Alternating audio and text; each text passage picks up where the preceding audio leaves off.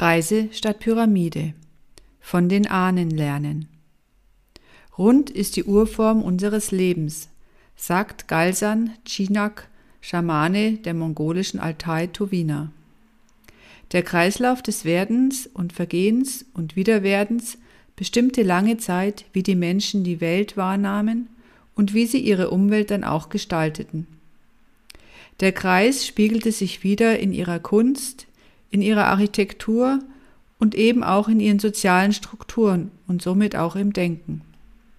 Unsere Vorfahren orientierten sich an dem, was wiederkehrt, an Ähnlichkeiten. Sie dachten in Vergleichen und in mythologischen Geschichten. Unsere heutige mitteleuropäische Kultur hat sich von der natürlichen runden Form weitestgehend verabschiedet. In der Architektur, in der Kunst, im Denken und auch in den sozialen Strukturen sind andere Formen in den Vordergrund gerückt. An die Stelle des Runden und Zyklischen ist das Lineare getreten, das Einzigartige, Unvergleichliche, mit einem Anfang und einem Ende. Jedoch aus dieser eingeschränkten Perspektive passiert alles nur ein einziges Mal. Und man glaubt, diese eine Chance, die darf auf keinen Fall verpasst werden denn sie kommt vermeintlich niemals wieder. Und so hetzen wir weiter, immer höher, schneller, weiter und besser. Gleichzeitig treten bereits seit den 80er Jahren des folgenden Jahrhunderts immer wieder Versuche und Modelle der Zusammenarbeit und des Zusammenlebens auf, die genau diese ursprüngliche runde Form wieder aufgreifen. Die Herausforderung unserer Zeit besteht darin, die Urform des Kreises in eine soziale Struktur, wie zum Beispiel einer Organisation, oder auch wieder in unser gesellschaftliches Leben zu bringen. Unser lineares Denken hat uns Menschen und die uns umgebenden Systeme an den Rand des Kollapses gebracht. Allerorts sehen wir in den westlichen Ländern Stress und Hektik im Alltag wie auch in der Freizeit. Die Burnout-Rate steigt, ebenso wie die Krankentage von unserer Umweltproblematik ganz zu schweigen. Diese Entwicklung macht auch vor unserem sozialen Gefüge nicht Halt. Es gerät immer mehr ins Wanken. Vielleicht ist es eine gute Gelegenheit, innezuhalten und über die Systeme und Strukturen der Urvölker und unserer Ahnen etwas genauer nachzudenken, um sie auf die heutige Zeit zu übertragen. In Kreisen zu denken und soziale Strukturen darauf aufzubauen, muss nicht kompliziert sein. Das Runde ist ein Prinzip, das wir in der Natur wie auch im Kosmos vielfach wiederfinden und wir Menschen sind ein Teil des Kosmos. Wir fühlen es innerlich, leben aber im Alltag überwiegend in hierarchischen Strukturen.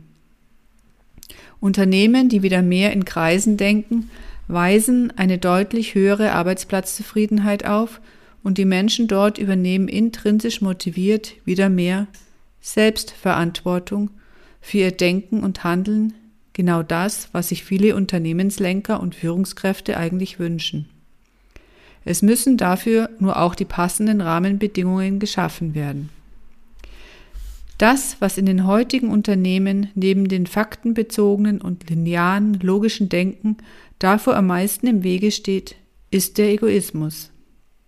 Getrieben von der Vorstellung oder der Angst, überflüssig zu werden, nicht mehr wichtig zu sein oder den klassischen Status einer Führungskraft zu verlieren, hindert immer wieder daran, neue Wege zu gehen. Überholte Denk- und Verhaltensweisen, die nicht mehr dem aktuellen Zeitgeist entsprechen, gilt es zu verändern und neu zu gestalten. Die Karrieren der Zukunft nehmen neue Formen an und begründen sich auf einer werteorientierten Selbst- und Unternehmensführung. Die Aufgaben und Verantwortlichkeiten in einer Organisation bleiben gleich. Sie fallen nicht plötzlich weg, nur weil man anders denkt und handelt. Jedoch wird die Verantwortung auf mehrere Schultern verteilt und die Rolle der klassischen Führungskraft bekommt eine andere Färbung. Führungskräfte übernehmen vielmehr die Rolle des Beraters, des Mentors oder die eines Coaches, der die Rahmenbedingungen für sein Team schafft und aktiv an der Ausrichtung des Unternehmens mitwirkt. Es übernimmt derjenige die Verantwortung, der zu einem speziellen Thema mehr Bewusstsein über die Dinge hat, sprich ganzheitliche Zusammenhänge aus verschiedenen Blickwinkeln einbringen kann. Damit dies gelingt, sollten Mitarbeiter aus verschiedenen Fachabteilungen an Themen gemeinsam arbeiten, ganz besonders wenn es sich um Innovationen und die strategische Weiterentwicklung handelt. Dass dies Stress abbaut und dazu auch noch mehr Freude bereitet, wird häufig übersehen, denn dazwischen liegt ein Weg der Selbstreflexion und der Selbsterkenntnis. Diese Phase klärt Fragen wie zum Beispiel, wer bin ich abseits vom Status auf meiner Visitenkarte oder der Größe meines Firmenwagens? Was ist meine innere Motivation, Leistung für die Organisation zu erbringen?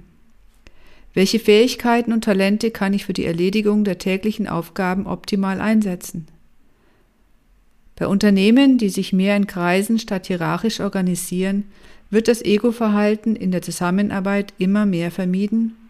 Dafür kommt eine souveräne und kollegiale Ich-Stärke zum Einsatz. Damit dies gelingt, bedarf es eines steten Reflektierens der eigenen Person im Denken, Fühlen und Handeln. Letztendlich findet dadurch ein innerer Wachstumsprozess statt, der die Gestaltung einer wertschöpfenden und ressourcenschonenden Zusammenarbeit maßgeblich unterstützt. Das Wachstum entwickelt sich dann spiralförmig und stetig in gesunden Einklang mit der Umwelt.